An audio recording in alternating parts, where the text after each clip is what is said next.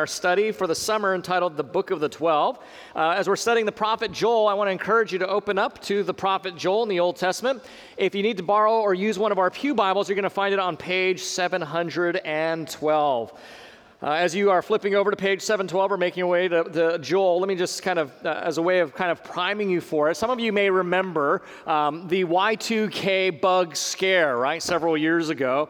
Uh, and you may recall some of your friends were maybe gripped by the f- certain kind of fear that we might be sent into some kind of impending future of doom that was more resembling the dark ages because apparently the computer programmers in the world forgot something by two digits. And, uh, you know, there was a little bit of panic, and some people, uh, you know, sale of firearms went up, you know, uh, emergency preparedness kits, dehydrated foods. People were kind of collecting those. And it was a bit of a kind of crazy time.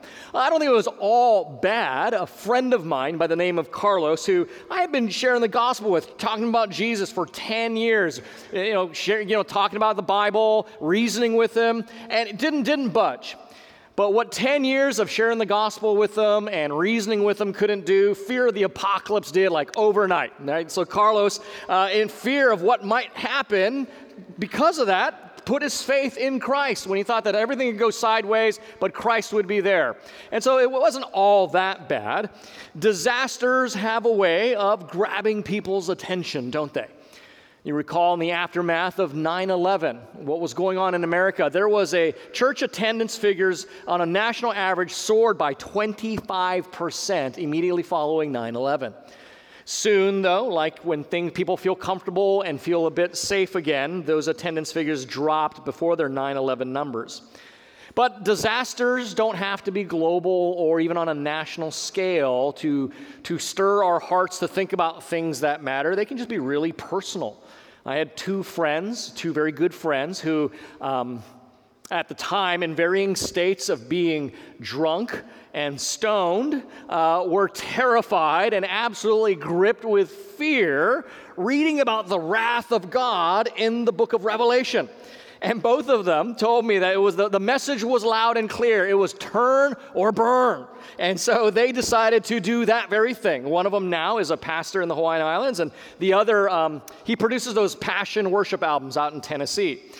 So it stands to reason that disaster and catastrophe is a useful tool in the hand of the Almighty.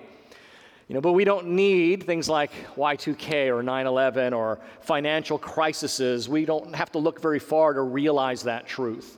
Just look in the pages of scripture, like the book of Joel this morning, Joel, you can see that disaster oftentimes breaks us of the kind of lethargy or the false security of our own lives.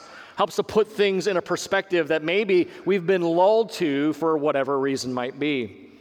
Book of Joel is a, a, a book of disaster of cataclysmic levels on, in multiple ways, nationally, economically, socially, and spiritually. But what I like about Joel, you remember from the introduction to the series of the minor prophets, there are only four occurrences where the people responded positively to the preaching of God's word, and Joel is one of them. And what's so great about this book that it shows that even in the midst of a disaster, a disaster of our own making, even in the midst where God justly brings his judgment, the Lord is willing and able to reverse fortunes. The Lord is willing and able to restore what was lost. He's willing to renew his people when they return to him. It's a very encouraging message, even though it, the veneer of it is just such, such darkness and gloom. But that is what our sin creates. Now, in order to get the, the message of Joel, we're going to look at it from three uh, unique perspectives. Uh, you'll see on the screen behind me the disaster, the design, the deliverance. And, and, the disaster, what I mean by that is that's the what of what's going on in this book. What's the history? What's the circumstance? What's the situation? Uh, so that's what we'll talk about there. The, the design tells us the who and the why of the disaster. Now, if the first point is the historical facts, the second point kind of pulls the curtain back a little bit and lets us see the reality behind the events of this world or the events that we see in the book of Joel. And finally, the last point is the deliverance. As I said, Joel is a book of judgment. Well, actually, a lot of the minor prophets are about that. But more importantly, Joel is a book of salvation. And you're going to see a phrase, if you haven't been familiar with it already, it's the phrase the day of the Lord. It's a very prominent phrase all through the scriptures, and we see it highlighted here in the book of Joel. So, with that, let's jump into this short uh, three chapter book, the prophecy of Joel. I want to read uh, verses 1 through 12 and then verse 15 of chapter 1 to give you a sense of what's going on. The word of the Lord that came to Joel, the son of Pethuel. Hear this, you elders. Give ear, all inhabitants of the land. Has such a thing happened in your days or in the days of your fathers? Tell your children of it, and let your children tell their children, and their children to another generation. What the cutting locust left, the swarming locust has eaten. What the swarming locust left, the hopping locust has eaten. What the hopping locust left, the destroying locust has eaten. Awake, you drunkards, and, wa- and weep and wail, you drinkers of wine, because of the sweet wine, for it is cut off from your mouth. For a nation has come up against my land, powerful and beyond number. Its teeth are lion's teeth, and it has fangs of a lioness. Verse 7. It has laid waste to my, my vine and splintered my fig tree. It has stripped off their bark and thrown it down. Their branches are made white. Lament like a virgin wearing sackcloth for the bridegroom of her youth. The grain offering and the drink offering are cut off from the house of the Lord. The priests mourn, the ministers of the Lord. The fields are destroyed, the ground mourns because the grain is destroyed, the wine dries up, the oil languishes. Be ashamed, O tillers of the soil, wail, O vine dressers, for the wheat and the barley, because the harvest of the field has perished. The vine dries up, the fig tree languishes, pomegranate, palm, and apple, all the trees of the field are dried up, and gladness dries up from the children of man. Skip down to verse 15. Alas, for the day, for the day of the Lord is near, and as destruction from the Almighty it comes. So, what are we looking at here? What's this disaster? It's probably obvious from verse 4 that there is a natural disaster, the kind of which it's of, of monumental proportion. Joel says, Has anything like this ever happened in your memory? In your father's memory? Can you remember something so devastating? This is something you'll have to tell to your children and your children's children and their children's children too. There was a locust plague that just completely decimated their, the, the land. And you read all of chapter one, you can see how far reaching this was. There's, there's nothing but mourning and agony, nothing was left behind. The grapes, everything they would use in the offerings and their festivals to enjoy what the Lord has done, wiped out. Complete agony. And for us, here in southern, or, southern uh, Orange County, it, it is really hard to imagine what a swarm of locusts would look like, let alone a plague of them. When I was studying Joel, I thought, well, have we ever experienced a swarm of anything? And we, we actually did. It was very different. It was, a, remember that swarm of monarch butterflies back in March? So that was our swarm, right? Uh, I, I think that was a much more pleasant and beautiful swarm than what they experienced, but it was a swarm nonetheless. Now, what I want to do is because we're not used to seeing this kind of thing, I'm going to put a video up here quickly uh, in a little bit. And what it is, is a swarm of locusts. Now, the reason I'm telling you to take time to talk about it, some of you have seen videos like this or National Geographic kind of videos, and they're usually of birds. And there's so many birds like flamingos, all you see is pink and it's beautiful right? And the reality is, what you're going to be seeing is nothing but locusts, swarms and swarms of locusts, so much so that you'll actually think the thing's out of focus, but it's actually still in focus. There are just so many locusts, it looks like everything's blurry, right? Now, while I show you this clip, let me read you some research I got from the National Geographic website on desert locusts. So here we go. The desert locust is found in Africa, the Middle East, and Asia. Desert locusts inhabit some 60 countries and can cover one fifth of the Earth's land surface. Locust plagues may threaten the economic livelihood of one tenth of the world's population. A locust swarm can be 460 square miles in size and pack between 40 and 80 million locusts into less than half a square mile. Each locust can eat its weight in plants each day, so a swarm of such size would eat 423 million pounds of plants every day. Locust swarms can cover vast distances. In 1954, a swarm flew from the northwest of, northwest of Africa to England. In 1988, another swarm made the lengthy trek from West Africa to the Caribbean islands. So a single swarm of locusts crossed the entire Pacific Ocean. Now, here's the thing, friends. We, we see that and we go, oh, locust swarm. Ooh, that's, that's just gross, right? I'm going to make sure my windows are rolled up. I don't want that in my house, kind of a thing. Or you look at that and you might be thinking, wow, that would, that would like really jam up my pool filter. You know, I mean, that would really be inconvenient, right? Now, for us, that's just like an environmental inconvenience. But for them, that was an economic nightmare. We have no way to, to apprehend what that would do to those people. As an agrarian economy, to see a locust swarm come by would be tantamount to your house being decimated by termites, by your retirement savings and all your portfolios, your 401ks, your bank accounts being drained by hackers. This was no inconvenience. This was the death of their livelihood and their survival. And there was nothing they could do to stop it at all. But, but it gets worse, right? It gets worse than that. Not only did they have this locust plague coming down upon their land, this is a disaster that God himself had sent against his own people. If you're a note taker, write down Joel 2:25. God said, "I, this army is my army. I sent the locust." Now, you might ask, why would God send a locust plague to decimate his people? Well, if you were here for our introduction, you might know the answer to that. It's because the people agreed to this. Remember Deuteronomy 28. The Lord says, You shall carry much seed into the field, and, you'll, and you shall gather in little, because the locust shall consume it. Deuteronomy 28, you recall, is the chapter I mentioned that if you want to understand all the, the, the, the, promises of joy and victory and blessing and prosperity, as well as the judgments of destruction and doom, that's the chapter. That was kind of the, the ratification of the covenant. And in Deuteronomy 28, remember, right before they're going to go into the promised land, it's as if the Lord through Moses was saying, All right, one more time. Are you all in to be God's people?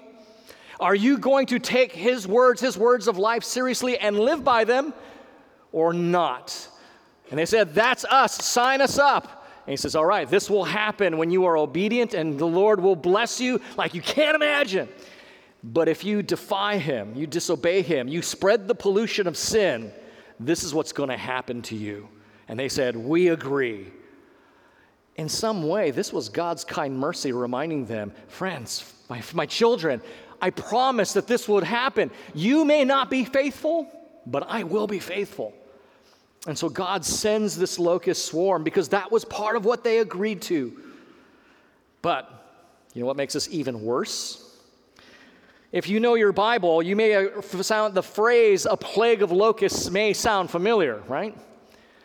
Because a plague of locusts was one of the 10 plagues that God brought to the land, the nation of Egypt, who oppressed his people. Exodus chapter 10, verses 4 through 15. God promised to bring a plague of locusts to decimate Egypt so that Egypt would release the people of God. The irony is, the very same judgment God brought against the nation of Egypt, God's bringing to his own nation. It's as if God's saying, it's as if there's a hint of now you are now the enemies of God because of your sin. Do you want to keep living this way? Because that's how the enemies of God live. And this is what God did to his enemies back in Exodus chapter 10. Is that really what you want? So not only is the plague of locusts a reminder of the covenant that they made in Deuteronomy 28, and then again as at, at Exodus 20, it's also hinting back to this is how God dealt with the people who oppose him. Do we really want to be those people? Well, if that wasn't bad enough, it actually gets even worse. and here's how it gets worse This disaster that was coming upon them was only a sign of the real disaster to come. Friends, what we read in chapter one, the decimation of their livelihood, total obliteration of every the, the, the, land completely. Do you notice it says, and joy has left the hearts of man? Everything is wiped out. That was only a sign of what really was going to come. The real judgment is in chapter two. So let's look at that briefly. Chapter 2, verses 1 through 11. Blow the trumpet in Zion, sound an alarm on my holy mountain. That's how they, they warned each other's blowing trumpets. Let all the inhabitants of the land tremble. Why? For the day of the Lord is coming, it is near. A day of darkness and gloom, a day of clouds and thick darkness. Like blackness, there is spread upon the mountains a great and powerful people. Their like has never been before, nor will be again after them through all the years of all generations. Fire devours before them, and behind them a flame burns. The land is like the Garden of Eden before them, but behind them a desolate wilderness, and nothing escapes them. Verse 4 Their appearance is like the appearance of horses, and like war horses they run. As with the rumbling of chariots, they leap on the tops of the mountains like the crackling of a flame of fire, devouring the stubble like a powerful army drawn up for battle. Now you can see why the, the, the, the plague of locusts was very vivid. It was a wonderful illustration of the kind of soldiers they were going to soon meet. They were almost like locusts in their ferocity and ability to scale walls and, and parapets and, and, and, get, get to them. Verse 6 Before them, people are in anguish, all faces grow pale. Like warriors, they charge. Like soldiers, they scale the wall. They march each on his way. They do not swerve from their paths. They do not jostle one another. Each marches in his path. They burst through the weapons and are not halted. They leap upon the city, they run upon the walls, they climb into the houses, they enter through the windows like a thief. The earth quakes before them, the heavens tremble, the sun and the moon are darkened, and the stars withdraw their shining. That, that, that could be a, a reference to just the amount of arrows and slings that are going to be thrown. So many that the cloud, the, the sun is, goes dark. There's no natural light because they'll be overwhelmed by the amount of arrows flying towards them. The Lord utters his voice before his army, for his camp is exceedingly great. He who executes his word is powerful, for the day of the Lord is great and very awesome. Who can endure it? Friends, as horrible as this plague of locusts was, it merely pointed to the real disaster that was coming.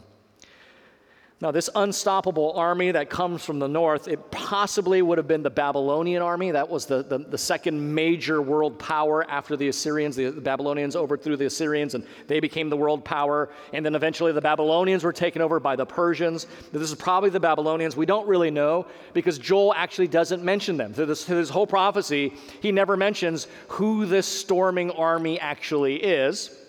And that could be because God, uh, in response to their repentance, sent them away. We see that in chapter 2, verse 20. We'll read that in a little bit. But it's also interesting that, unlike uh, the other prophets, Joel actually doesn't say really anything historical. Do you know it's like when we started Hosea, if you read any of the minor prophets, they start by saying, under the days of Jeroboam II or Ahaz or Hezekiah. Joel doesn't say that, so it's hard to date him. Um, Joel also mentions, does not mention a particular sin like Amos does or Malachi or Hosea. There's just kind of general hardness to the things of God, a general kind of apostasy of the heart. So Joel doesn't mention the kings, he doesn't mention particular sins. He doesn't even identify this human army that's ready to destroy them. As a matter of fact, Joel lists none of the spec- specifics that we would normally look at. And I think part of the reason is just he wants the principle to come through. In, in some sense, Joel is the response. If you look at the way the minor prophets are laid out in your Bible, after the, the stinging, hard words of Hosea, of heartache and betrayal and, and adultery, and just God's heart completely broken. It's almost as if uh, Ezra uh, probably was the one that, that, that assembled the, the form of the minor prophets, wanted to show on the heels of that what God's ideal is because the people of God in Joel responded. They repented, they turned, they asked God to turn, they asked God for mercy, and God did that. So it's almost as if in the placement, after the stinging words of Hosea, Ezra, the scribe, wants to show this is what God wants from his people. This is the ideal response. And Joel's ideal for that because it's just this general idea of there's apostasy of our hearts God is faithful to bring that judgment. His people respond, and God shows mercy. And then the book closes with kind of this end times look at God judging all the nations. The, the principal idea that we see again in Joel that comes all through the 12 minor prophets is that God will judge sin. He judges it severely, even when it's in his own people. Actually, precisely because it's his own people, he will bring judgment because God wants a people to represent and reflect Him to the world. God is not a hypocrite, God is not two faced. He's one, He's consistent, and He wants His people to reflect that well. And yet, God is always willing to show mercy and kindness and favor at the slightest return of His people, and we see that beautifully in Joel. So, this is the disaster they're facing. It, it, it's an economic, natural, cri- national crisis. And like we hear about the, the, the plagues that God is sending, did you catch in chapter 2, verse 11? Who, whose army is this that is now facing the, the Hebrew people? Chapter 2, verse 11, it says it's God's army. Like the plagues, this human plague, like the locust plague, this human plague about to, about to rain terror on them is God's. This is something that's hard for us to work with as 21st century Western Christians. This is a side of God that's hard for us to reconcile. Um, Eastern people, Jews, you read writings, of more ancient writings, they had no problem with God's wrath and judgment we really struggle with that, don't we? I mean, it's very rare that you'll find a church. Um, you know, you go on, like, for one thing, what's the name of all our churches? Grace, right? You never heard of a Wrath Community, a Wrath, Wrath of God Community Church, right? You're, just not, you're not going to find that. Be, because, and rightly so, we, we focus on God's grace, but we really struggle with, I mean, we even have phrases like fire and brimstone, and we, we mock it, right?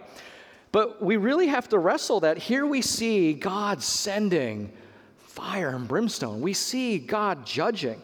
And, so that's the second point we have to wrestle with is the, design here. God's sovereignty here. And, and I want to read a couple of verses to you, so we're going to skip around in Joel. I'm going to call them out. But look at chapter 1, verse 15. It says, Alas, for the day, the day of the Lord is near, and as destruction from the Almighty it comes. Look at chapter 2, verse 11. The Lord utters his voice before his army for his camp is exceedingly great. He who executes his word is powerful, for the day of the Lord is great and very awesome. Who can endure it? Right? Then we also see in verse 20, though, we also see God's wonderful power responding to our repentance. In verse 20 of chapter 2, the Lord says, this, this, after describing this amazing army, he says, I will remove the northerner far from you, and I'll drive them into the parched and desolate land his vanguard into the eastern sea, his rear guard into the western sea.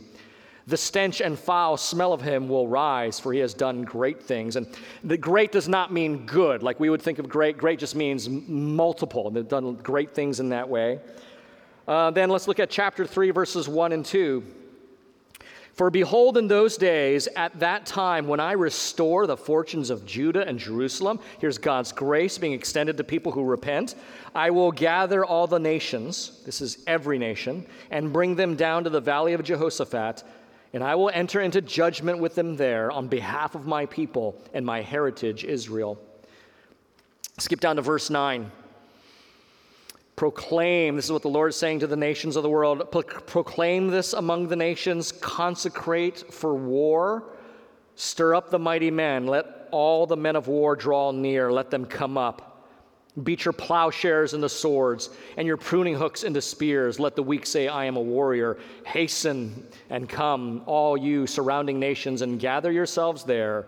Bring down your warriors, O Lord. Let the nations stir themselves up and come to the valley of Jehoshaphat, for there I will sit to judge all the surrounding nations. What he's describing is an event into the future time. We'll unpack this as we go. But as it's clear, every nation is coming against God at this point, and God will judge the nations. Verse 13 this is a picture of just wrath. Put in the sickle uh, it's, it's, a, it's a farming tool. For the harvest is ripe. Go in, tread, for the winepress is full. The vats overflow, for their evil is great.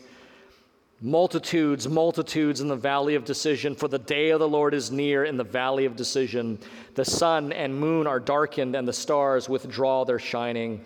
The Lord roars from Zion and utters his voice from Jerusalem, and the heavens and the earth quake. But the Lord is a refuge to his people, a stronghold to the people of Israel. Now, you heard the expression three times the day of the Lord. And this is a big theme in the Bible, which is why I want to take a moment to talk about it. It's a big theme in the major prophets or the, or the, prophets, but also through the Bible. It's also referred to, if you've read the Bible and it says, that day in those days, uh, the day of God's wrath, the day of God's mercy, the day of judgment, the day of salvation, they're all referring to the same kind of thing, this day of the Lord.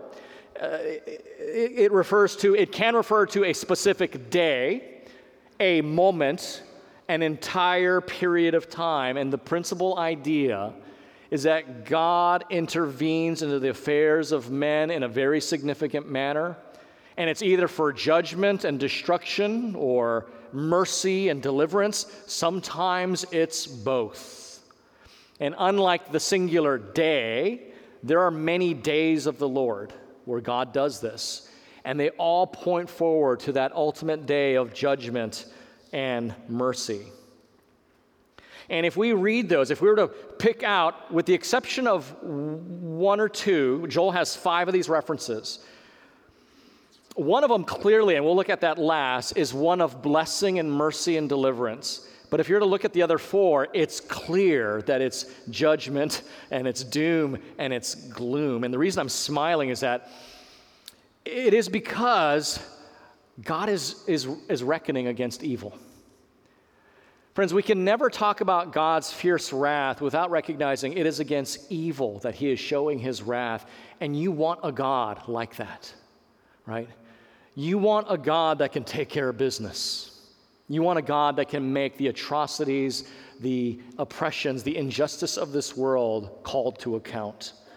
You want a God that can deal with all those things. And so it is frightening. It is scary, right? It's kind of like when you were a child and you got spanked from your dad. There's a sense of, oh, this loving father of mine, I am really afraid. And we all know that look that your dad will give you. And it fills you with fear. And the reason I wanted to pitch it that way is I want the relational aspect felt because we really are very uncomfortable with this aspect of God, this ferocity of God. And a lot of times we'll do everything we can trying to get God off the hook as if he needs that and, and try to explain away. But the reality is, we want a God who gets angry at sin. And keep in mind, he doesn't get angry like you and I get angry, right? Our anger is always polluted by our own sin. God's anger is righteous, and his wrath is clean and pure. We don't want to confuse what love is with the concept of just being nice. I think a lot of people do that. If you've ever had to love someone who was involved in self destructive patterns, you know what love must be. And a lot of times it doesn't look nice, does it? Right? If you've ever loved someone involved in some self destructive lifestyle, love is tough, Love gets in the grill. Love does things that that person does not interpret as loving. We don't want to confuse love of God with the concept of being nice.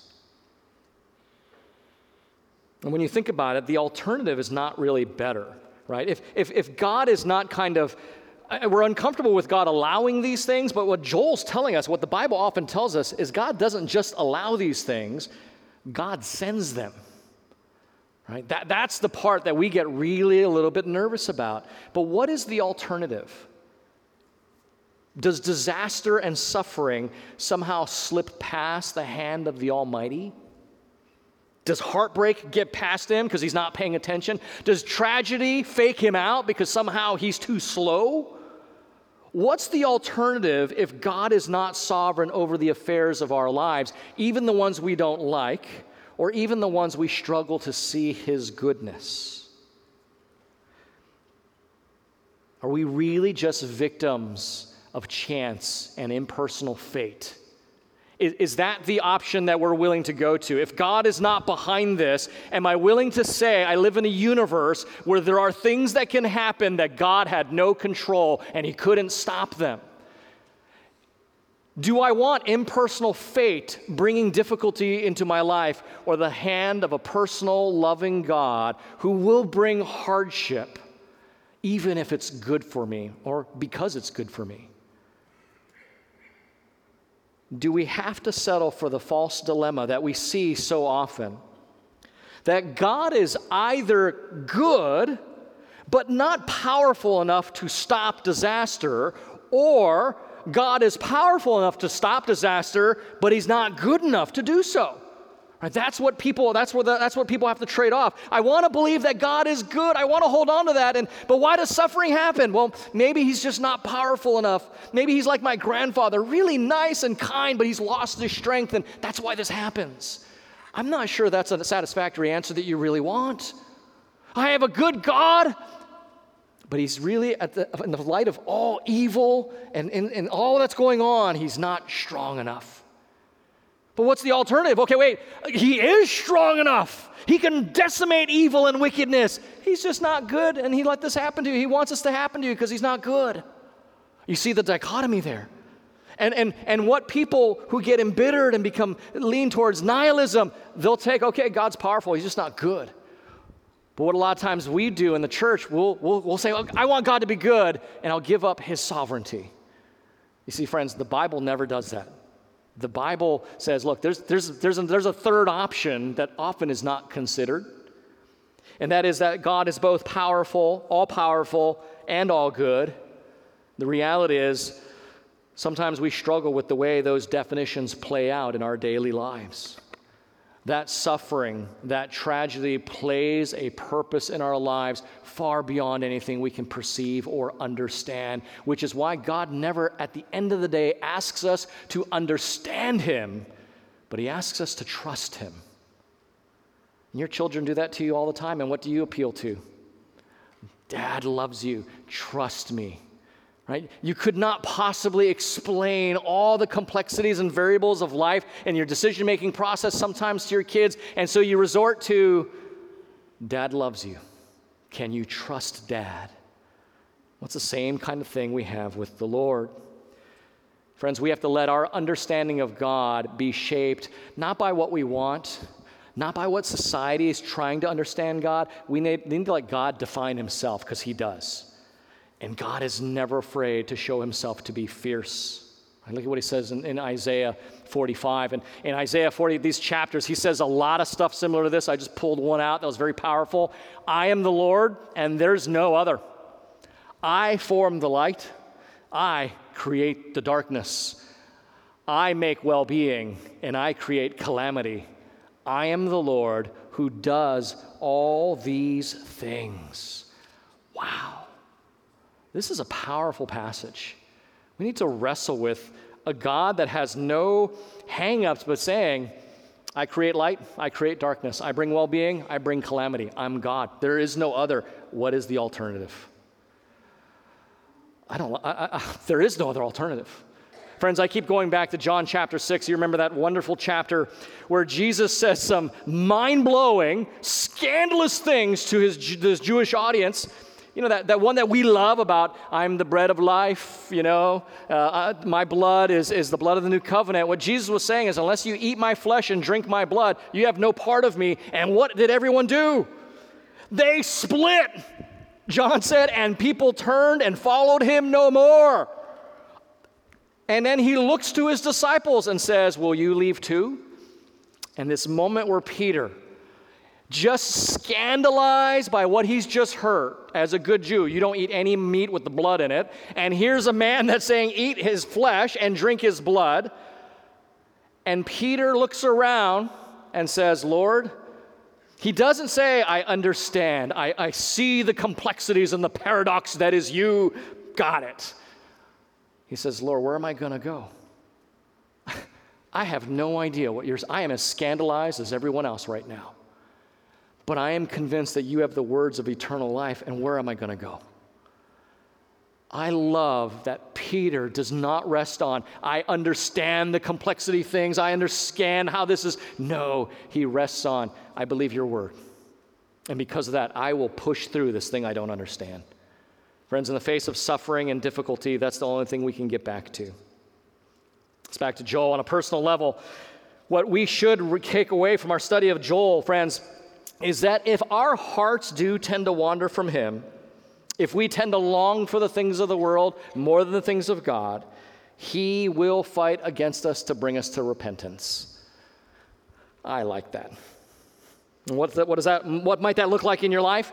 Well, that might look like God loving you enough to let your securities crumble. That might look like God loving you enough to let your hopes get dashed.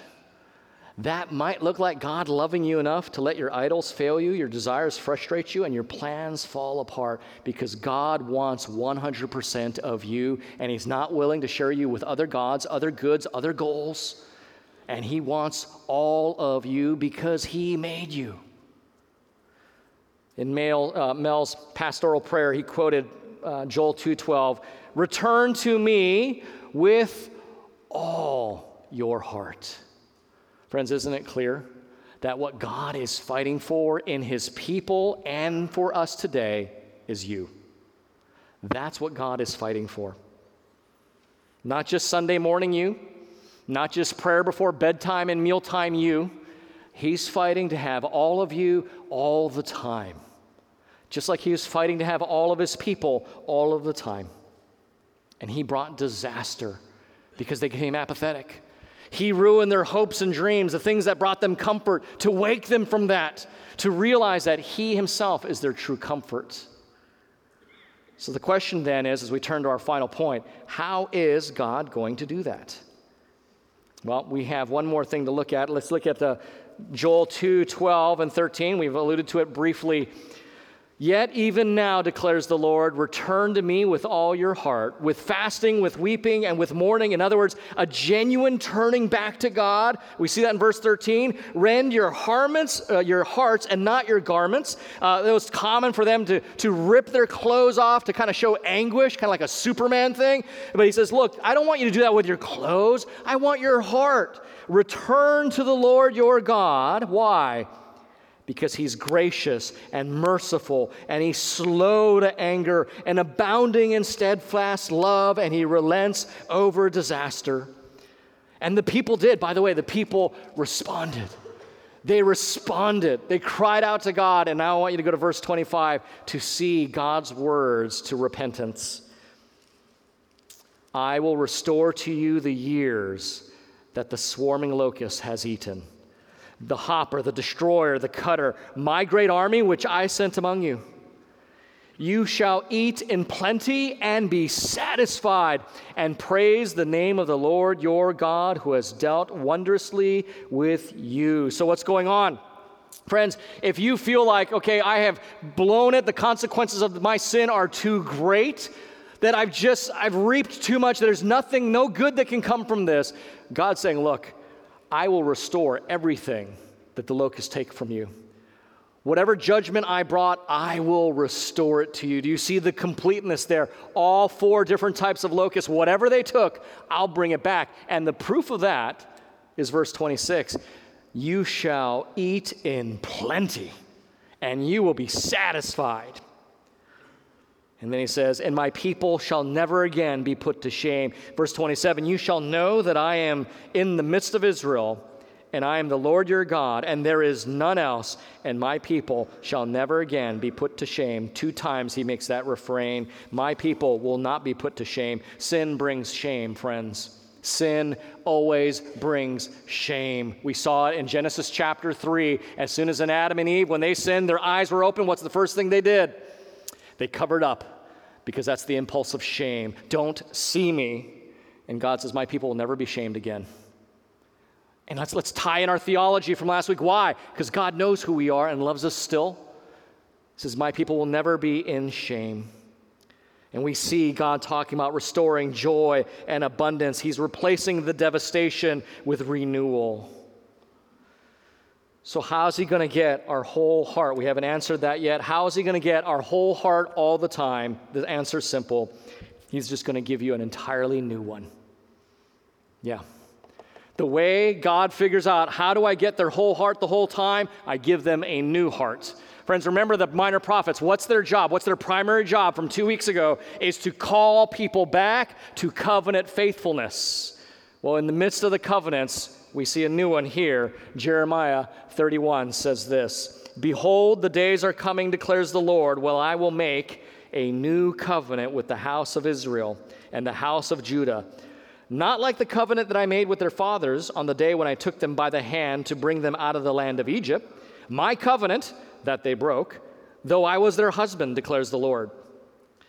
For this is the covenant that I will make with the house of Israel after those days, declares the Lord. I will put my law within them, and I will write it on their hearts, and I will be their God, and they shall be my people. So he says, here's the solution I'm actually going to write my law and put it within them and write it on their hearts.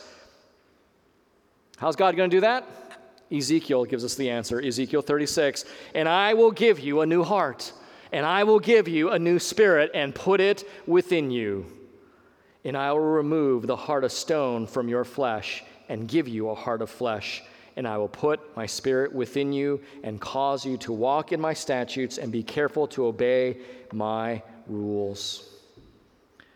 Friends, this is the amazing reality of regeneration. Friends, this is the amazing joy of becoming born again. God actually changes our hearts.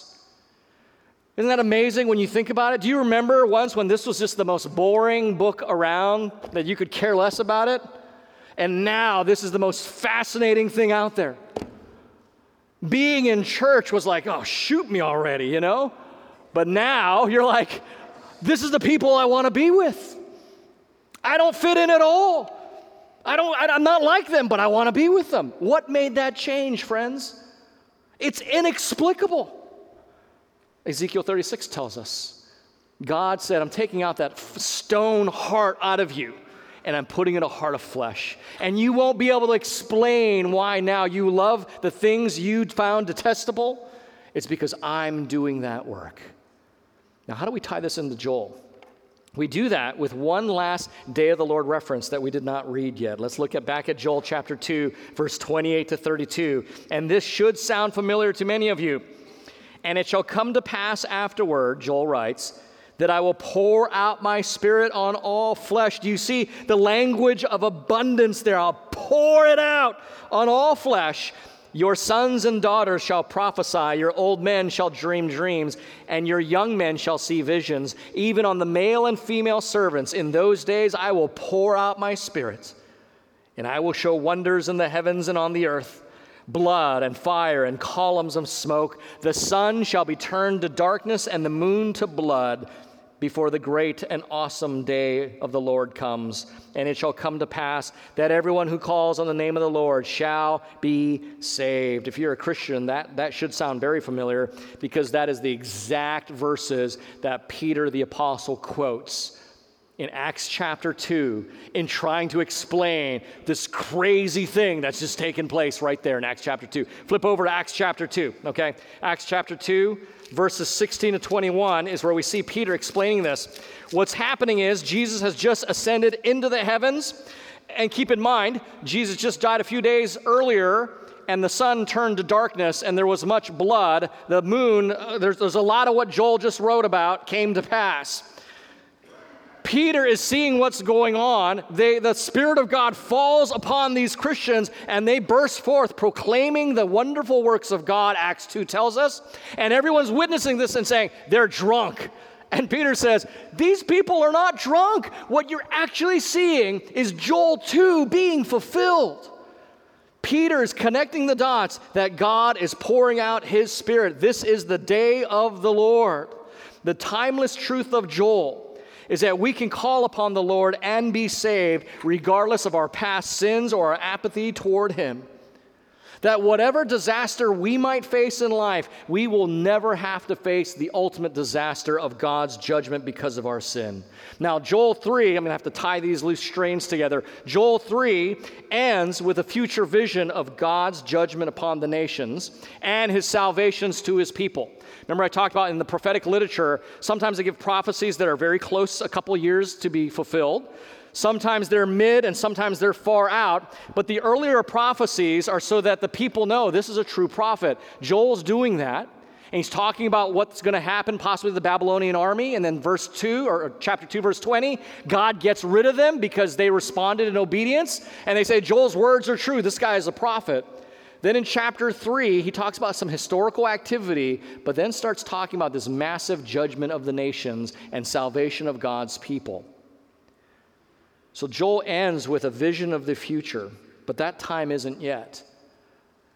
Between the day of Pentecost, which you could say is a day of the Lord in Acts chapter 2, where Joel 2 was fulfilled, between that time and where Joel 3 is fulfilled in the end, friends, there stretches a long opportunity of gospel work and expansion for the kingdom, for the gospel to be spread and that task falls to us. That's just not Brent and Erica's job. That's just not Kyle and Krista's job. That's just not Liz and the Radius team's job. That's our job. What you might do for a living, might be an insurance salesperson, an attorney, a politician. That might be what you do for a living. But what your job is, is to make sure the gospel goes to the utter ends of the earth and to be a witness of that which is why that's been the job of God's people all the time. That's why God is always refining them to make them more like Himself. That's what we're about. That's what Joel is reminding the people of God about. And thankfully, they responded beautifully. And God blessed them in a way that was just spectacular. As spectacular as the devastation that they'd experienced was as spectacular as the blessings they received. Sometimes we forget that. All right? Sometimes we forget that. We may have one time savored the supremacy of Christ and cherished God above all things, but sometimes our lives begin to revolve around the sun of our own desires and ambitions. Right? We, we forget that our lives are not our own. We believe, and I'm with you, we believe the false hope of the visible. And we think that this life is what it's about. Joel is a constant reminder that no, that, that's not what this life's about. We were made for, not just Joel, the minor prophets are a reminder that we have a job to do, we have a mission to accomplish, we have a task to fulfill. And it is to make sure that the gospel goes out amongst the world. And that gospel starts with your own life. How are you living? Are your hopes and dreams tied to God's glory, or are they tied to your own? Are the things that consume you, the thoughts that, that fuel you, the desires in your heart, are they to see Christ magnified in people's lives, or are they just news weather sports? Are you more interested in what's on Facebook than what's in the Word? Are you more interested in listening to podcasts or the preaching of Scripture, right?